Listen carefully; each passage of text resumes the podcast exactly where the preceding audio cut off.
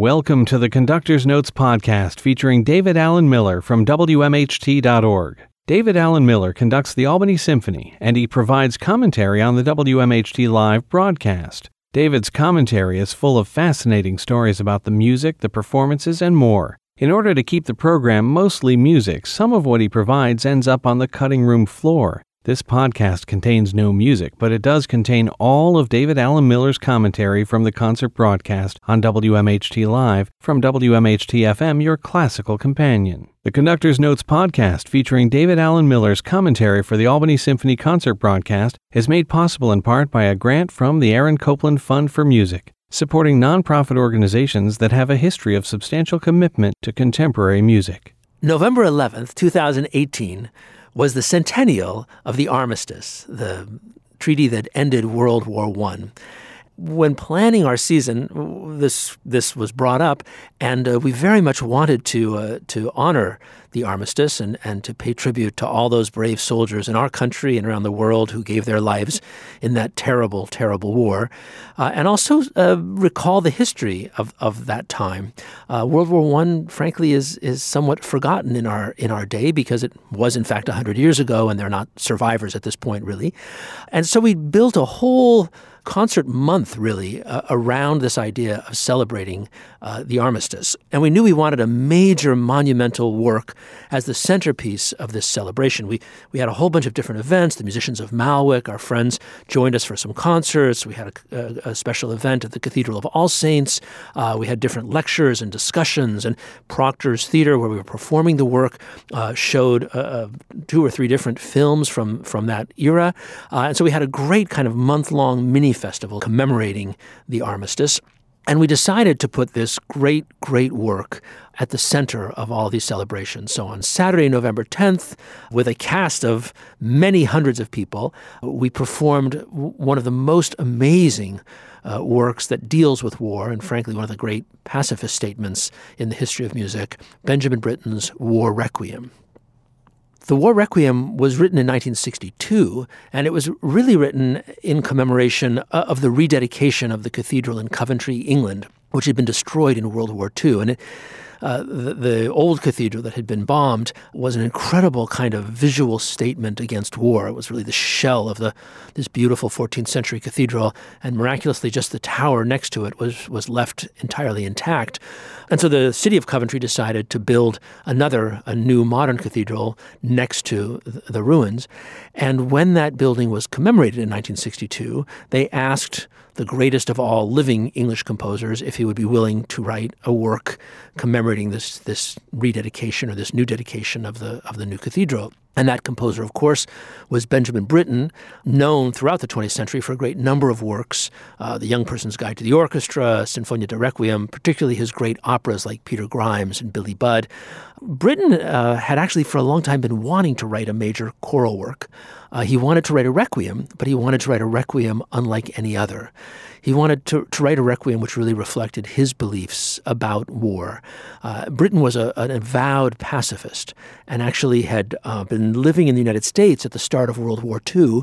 And uh, he, he and his partner, his long, longtime life, life partner, Peter Pears, the great tenor who sang so many roles in Britten's works, were living in the U.S. with the poet W.H. Auden in New York City at the time that war broke out in England in 19, well, I guess in 1939, 1939 to 1941. Uh, and they stayed a little while in the U.S., but then eventually felt that they really had to go back to England and, and wanted to go back to England and, and, and help in whatever ways they could. But they went back and immediately applied for conscientious objector status. Britten had been a lifelong pacifist, and even though he hated Nazism and hated what was happening in Europe, he really did not feel that he could fight in, in battle. So he, uh, he, he and Pears were both eventually granted conscientious objector status, although it took Britten a long time to go through the process. This work is really kind of the summation of, of his strongly held beliefs from childhood that uh, war is just a, a purely evil thing.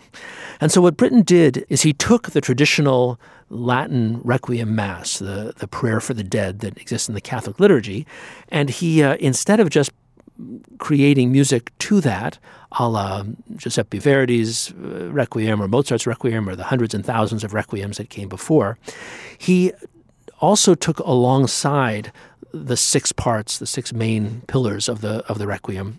He identified a, a group of poems by a, a great English war poet who, who was writing during the First World War. Wilfred Owen was a young soldier, himself a pacifist, who ultimately decided to, to fight in World War I and uh, wrote searingly vivid poetry about being directly in battle and about the feelings of soldiers in battle and about the horrors on the ground. These works are, are filled with incredible immediacy and they're very direct and, and, and really searingly painful in the way they depict battle and they depict the way the soldiers feel when they are in the midst of, of this kind of challenge.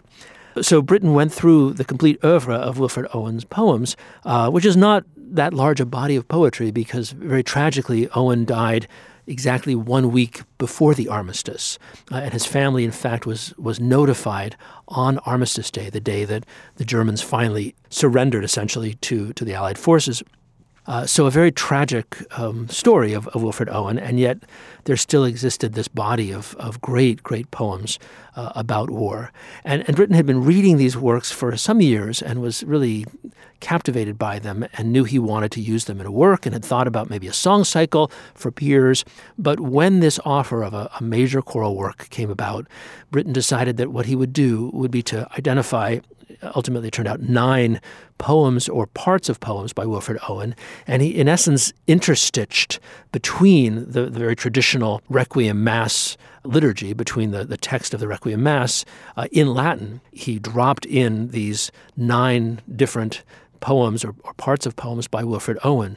So you have this incredible back and forth, this juxtaposition between this very monumental, ritualistic prayer to be saved from death, and then cutting almost cinematically back and forth from that to these very intimate scenes, essentially on the battlefield. Thus, creating really the most extraordinary mass of all times, and certainly the most extraordinary anti war statement, I think, in history. The other thing that, that is, is fascinating about this work is that Britten was very uh, structural and, in a way, kind of rigorous about the way he set up the piece. The work is for really monumental forces a, a large chorus, a traditional chorus, as well as a, a, boys' chorus, traditional kind of church boys' chorus, which actually s- sits up in a balcony and sings only at three or four points in the piece, but kind of like a, a chorus of angels, these beautiful young voices. And then, in addition to the two choruses, big full symphony orchestra, which plays always with the the large chorus, and then also sort of to the side, and in our performance it happened to be just in front, a little chamber orchestra of 12 solo virtuoso instrumentalists. And these 12 solo instrumentalists always and essentially only play with two of the three soloists. There, there are three vocal soloists, a soprano, a tenor, and a baritone.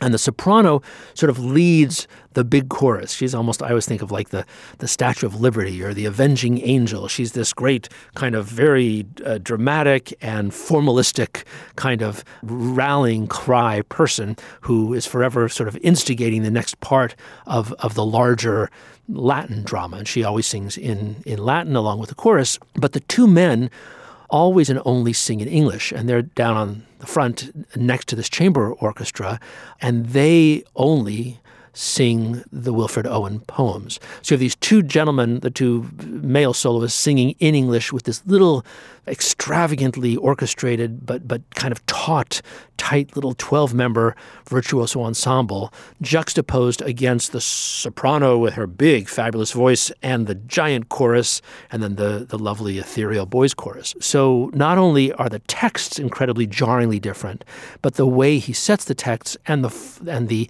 forces for which he set the texts are very different. And that's I think what makes the the, the power of these back and forths between the two sets of, of text so so dramatic and so powerful. So just as we feel like we're about to be saved or like we're about to be damned or whatever we may be in the larger narrative of the traditional Requiem Mass, in step these two very authentic contemporary protagonists, the, the two gentlemen who sing some unbelievably painful or powerful thing about the nature of war as it actually exists. So that's a bit about the, the sort of uh, orchestrational, organizational structure of the piece. In terms of the, the larger architectural structure, the, the way the piece is laid out is it's in six parts, played without interruption. The Requiem Aeternam, for those of you who, who know your, your Latin masses, this will be very familiar to you. First movement, Requiem Aeternam, rest in peace. Second movement, Dies Irae, the day of judgment, day of anger, day of, of, of fire, in which all of hell breaks loose essentially. Offertorium, uh, then the Sanctus, the Agnus Dei, the Lamb of God, and finally Libera me, free me, O God. Of these six movements, the second and the sixth are the most extensive. The Dies Irae is this incredible, probably 20 minute long uh, statement about the, the fires of hell. And the Libera me, the last section, is also very, very extensive. And finally, I should add that at the end, the very end, all the forces finally join together, and uh, the the full chorus, the children's chorus, the soloists, all three of them, and both orchestras join together uh, in this beautiful peroration that, that ends the work, somewhat hopefully I think the poems are rather self-explanatory, particularly the, the English language poems, and the uh, the, the Latin parts are, are, fairly traditional. There are two places that I think are, are particularly noteworthy in terms of the poetry that I, I, feel are like the emotional core of the piece. The first one is at the very end of this um, second section, the, the gigantic uh, Dies Irae. And, and after all this fire and brimstone, hell, and falling into the fiery pit uh, of, of damnation, there's a moment where the tenor starts singing a, a Wilfred Owen poem. And, and it's, um, the poem is Move him into the sun. Gently its touch awoke him once. At home, whispering of fields unsown, always it woke him, even in France. And it's this incredibly beautiful and, and sad poem about, you know, wishing this young soldier, a friend of mine, who is dead, just by moving him into the sun, we could somehow awaken him again. And that's a, a very powerful moment in the piece, leading to a, a, a final kind of prayer of, of peace that happens really three times in the piece at the very end of the first movement, at the end of the second movement, right here at the end of the, the Dies Irae, and then at the very, very end of the piece, at the end of the Libera me. The other really, I think, most amazing moment in the piece is the near the very, very end, uh, the very last big chunk of, of Owen's poetry at the end of Libera me, when, when the, the, forces are begging God to, to free me from the fires of hell. And there's this amazing poem that again is begun by the tenor. It seems that out of battle I escaped down some profound, dull tunnel, long since scooped through granites which titanic wars had groined. Yet also there encumbered sleepers groaned, too fast in thought or death to be bestirred. Then, as I probed them, one sprang up and stared with piteous recognition in fixed eyes, lifting distressful hands as if to bless, and no guns thumped or down the flues made moan. Strange friend, I said, here is no cause to mourn. And as the two soldiers, the living and the dead, uh, interact, it becomes clear that well, it becomes clear that that that this next line is where it's all leading. The dead soldier, the the, the baritone, says, "I am the enemy you killed, my friend. I knew you in this dark, for so you frowned yesterday through me as you jabbed and killed. I parried." But my hands were loath and cold. And then together they begin the, the, last section of the entire piece. Let us sleep now, this beautiful balm that uh, the music is like a balm that, that covers everything with, with sort of gentle resignation. And the piece comes to a very beautiful but kind of in, inconsolable ending where, where it's not really resolved and not really okay. And yet uh, it's an amazing journey that one takes through this piece as it goes back and forth between the, the traditional view of death and salvation and the, the, the grim reality of life in war. I should mention also that uh, when Britten premiered the work, he was having a shoulder injury actually. So uh, he conducted the chamber orchestra, and he had a fellow conductor, Meredith Davies, wonderful young British conductor of the day, conduct the larger orchestra. So the piece was done with two conductors, and a tradition a tradition arose uh, because of that of these two different conductors. But in fact, a little bit later, Britten made a recording of the work, and he conducted all the forces. So these days now, it's more common that a single conductor conducts the work, but occasionally it's done by two conductors. But but Britten was very eager to have specific solo artists. So he had Pears, Peter Pears, his, his life partner, as the tenor. Um, most of his tenor parts were written for Pears, and Pears was a glorious, brilliant, very elegant English singer. But then he invited the German baritone, the great German baritone Dietrich Fischer-Dieskau, to sing the baritone role, and he also invited Rostropovich's wife, the great Russian soprano Galina Vishnevskaya, to sing the soprano role.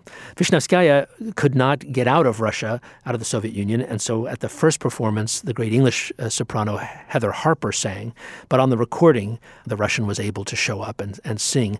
And, and Britten's idea was that he wanted uh, representatives of three of the major powers that had been involved in, in the Second World War to be represented represented. So, this idea of getting beyond the enmity of these different countries the German baritone, the English tenor, and the Russian soprano. In our performance, we have three brilliant solo artists.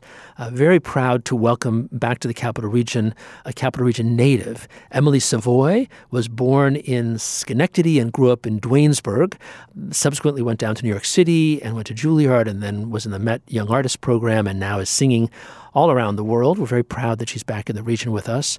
A brilliant young tenor, Tyler Nelson took the tenor role, and uh, and also very very brilliant young baritone who's actually currently finishing his master's degree at the the Juilliard School. Young Polish baritone Hubert Zapiór. The chorus is our own Capital Region's Albany Pro Musica, led by Jose Daniel Flores Caraballo, and uh, we're also delighted to be joined by the brilliant young singers of the Cathedral of All Saints, conducted by their inspired director, Woodrow Bynum, who I must say was in fact my co-conductor because he was up in the balcony with the, the boys chorus leading them quite brilliantly during the, the performance. The orchestra is the Albany Symphony. It is conducted by me, David Alan Miller, in this monumental masterpiece of English music, Benjamin Britten's War Requiem. The Conductor's Notes podcast, featuring David Alan Miller's commentary for the Albany Symphony concert broadcast, is made possible in part by a grant from the Aaron Copland Fund for Music, supporting nonprofit organizations that have a history of substantial commitment to contemporary music. Thanks for listening to the Conductor's Notes podcast featuring David Alan Miller of the Albany Symphony Orchestra from WMHT FM, your classical companion, and WMHT.org.